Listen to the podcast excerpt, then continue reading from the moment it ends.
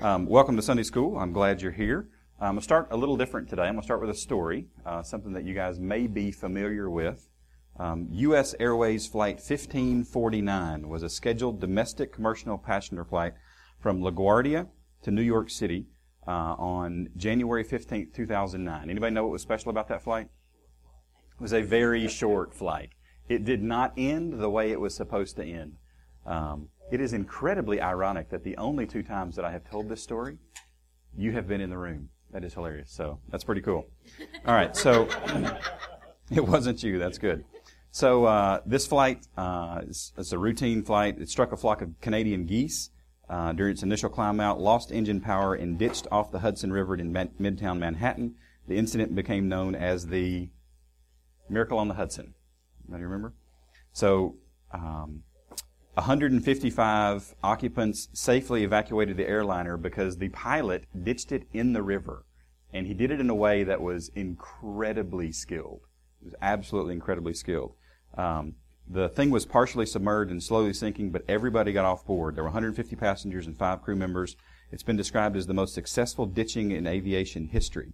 The pilot in command was 57 year old Captain Chesley B. Sully Sullenberger, a former fighter pilot who had become an airline pilot since leaving the U.S. Air Force in 1980. And when he was speaking with Katie Couric, this is what he said. One way of looking at this might be that for 42 years I've been making small, regular deposits in this bank of experience, education, and training.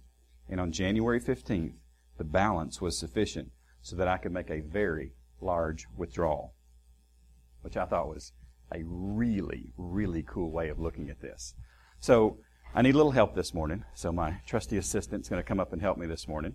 Um, how many of you guys have a change something another at your house? It may be a drawer, it may be a jar, it may be something, but everybody has one of these, right? You have one too? Cool. Well, this one is this one is is ours. It's in my uh, blue jean drawer.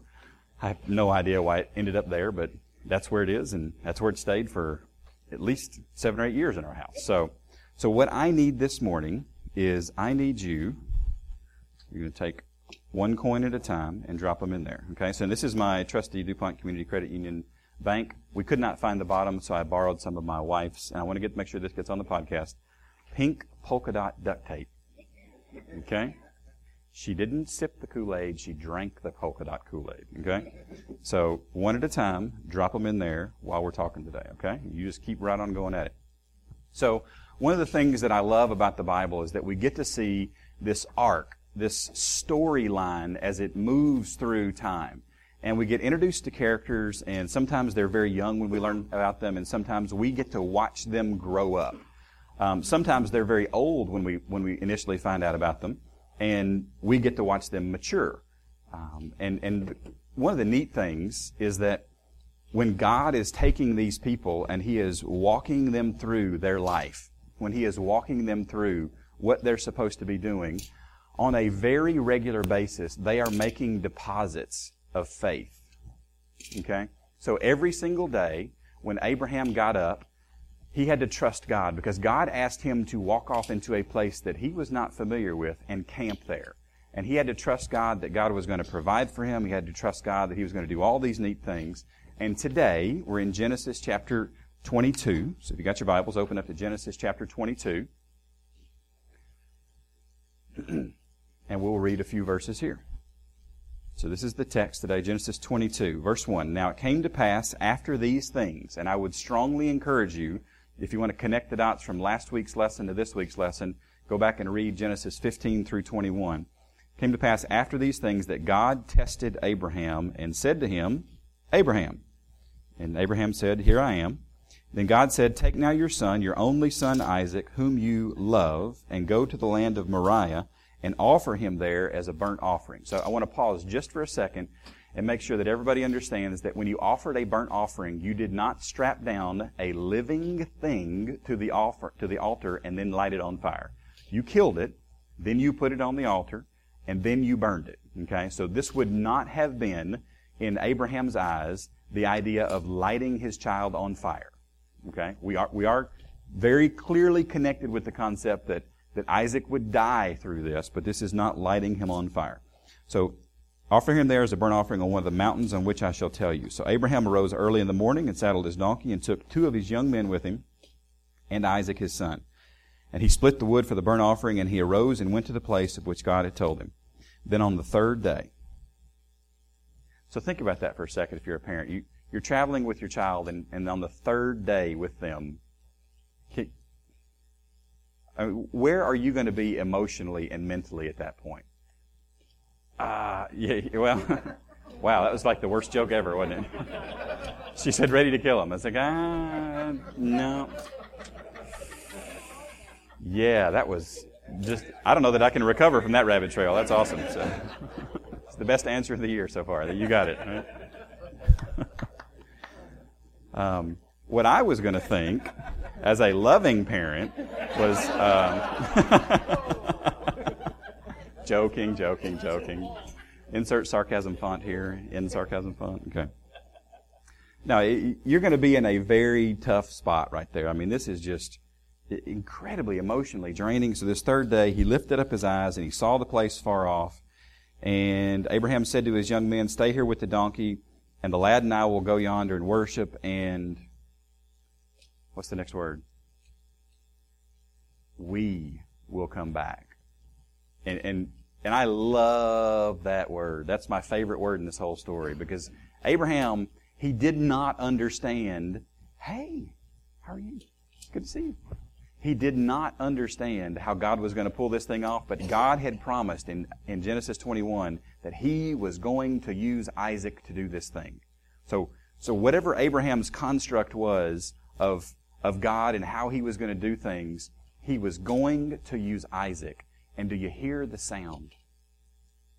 This bank of faith had been built up and had been built up and had been built up so that when God came to the point where he needed to ask Abraham to make a very large withdrawal, it was ready to go. So what does it say next? So Abraham took the wood of the burnt offering and laid it on Isaac his son, and he took the fire in his hand and a knife, and the two of them went together. So, so Isaac actually carries his wood up the hill. So Isaac spoke to Abraham and his father and said, My father. And Abraham said, Here I am. Or, and Isaac said, Here I am, my son. Then he said, Look, the fire and the wood, but where's the lamb for a burnt offering? Which kind of implies that, that Isaac understood some of the basic fundamentals around the sacrificial system. He said, Look, I, I get the fact that, that we're going to burn something, but I don't see where that thing is. And, and Isaac, he's been traveling with his dad for three days, and they didn't, he didn't see it there either. So, verse 8, and Abraham said, My son, God will provide for himself the lamb for a burnt offering, which is one of the most theologically rich verses in the entire Bible. And I've heard sermon series on that one verse. So I hate that we have to move past it, but it says, So the two of them went together. They came to the place which God had told him, and Abraham built an altar there and placed the wood in order. And he bound Isaac his son and laid him on the altar upon the wood. And Abraham stretched out his hand and took the knife to slay his son.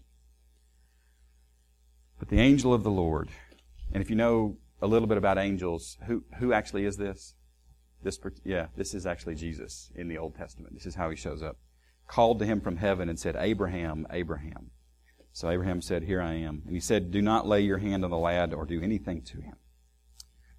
For now I know that you fear God, since you have not withheld your son, your only son, from me. And, and there's a couple lessons here that we see, and, and one of them very strongly in my life is that God sees the will to do something as if you had already done it. When you commit in your heart to do a thing, He acknowledges and He gives to you the benefit of you already having done that thing. It's, it's a weird, it's, it's a weird place to be in, but He had given Abraham credit for the thing that he was about to do. So what does he say here next? He says, verse 13, Then Abraham lifted his eyes and looked, and there behind him was a ram caught in a thicket by its horns. Which you go, well, who cares if it was caught in its horns or not, right? Well, it's really important because if it was not caught in its horns, if it was caught like on its leg or something and had been torn, it would not have been an appropriate sacrifice. It had to be a good sacrifice. It had to be unblemished. Thank you. Um, so the horns was really important. So not only did God provide, but He provided the right thing, the right time, the right way. So Abraham went and took the ram and offered it up for a burnt offering instead of his son. I can't imagine, you know, when giving this, this particular sacrifice, how emotional would this be? That I am looking at the thing that was the substitute for what I was about to do. That's, that's pretty powerful. Verse 14, Abraham called the name of the place the Lord provide. As it is said to this day, in the mount of the Lord it shall be provided. And the angel of the Lord called to Abraham a second time out of heaven and said, By myself I have sworn, says the Lord, because you have done this thing, and have not withheld your son, your only son, blessing I will bless you, and multiplying I will multiply your descendants as the stars of the heaven, and as the sand which is on the seashore. And your descendants shall possess the gate of their enemies, and in your seed all the nations of the earth shall be blessed, because you have obeyed my voice. And we see this story and we go, that's absolutely ridiculous.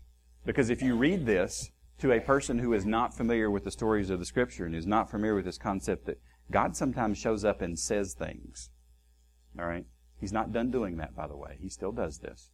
God sometimes shows up and says things that don't make sense to us. So, so I want you to watch the video this morning, and I want you to think about how completely and totally irrational it would be if you tried to do this thing today. If God told you this story today, think about that. Miss Anna, can you help me? Is she not the sweetest thing? I tell you. So you still have a few more to put in there. Okay. One of the, uh, if you go to the back side of your handout, I'll give you the blanks, and then we'll go into the questions and the prayer time in just a sec. So a couple application points here. Um, number one is tests are coming. This, this is a known in our life. They, they are going to come. Um, and they will not be convenient. They will not come at good times. They will not fit into your calendar. They will not uh, be at times that are, are joyful or pleasant. Uh, number two, God may not appear to be rational. I, I have been wrestling with this for the last few years. I'm not convinced that He is. Um, I don't know that He needs to be. Um, that, fit our definitions of what's rational and what's not. He, he's right. He's just. He's holy. He's perfect. He is all that He is, and, and whatever He does is right. Um, and then number three, God provides because that's what He does. It's kind of cool, isn't it? Um, so, and there are four coins left. Which four coins are they? A quarter, a dime, a nickel, and a penny. I left those out for a reason because there are days in my life where I feel like all the faith that I can muster up is a penny. Can you put that in there? Yes. And then there are days when I'm having like a good week, you know, and I'm going, you know what, this is a good week. I have a lot more faith. And then maybe two weeks in a row of good faith, right? And then maybe even like a whole month worth of faith. It's kind of cool. So, so now the piggy bank's almost full. So what do you think we got to do with that? I think we're going to give the money to you. Um, um, because that's the story, right? That's the story. Is that we build up this faith not to look at it, not to say, "Isn't that pretty?" Not to say, "Okay." We build up this faith to go and use it. So what I ask is that you go and use it. All right? That won't be hard, will it? No, not at all. She's all over it. So, personalization number one, or build up, in the parentheses, deposit the habit of obedience now. I don't know when God's going to want you to make a withdrawal and to spend that, but it's coming. That day is coming. Uh, number two, there, trust the promiser. P R O M I S E R. Pretty sure he made that word up, but it is awesome. Trust the promiser no matter what. He has made a promise. He will fulfill his promise every single without fail. And then number three, look around for the provision because God is providing. I promise you, I promise you, I promise you, He is providing. So look around for the provision because it is here. It may be nickels and dimes and pennies and quarters laying around in your life that you need to gather up and use for Him, but it is here. So, take the next couple of minutes. If you want to discuss those questions at the top or the discuss section and then go into your prayer time, that would be great. Thank you so much for coming today.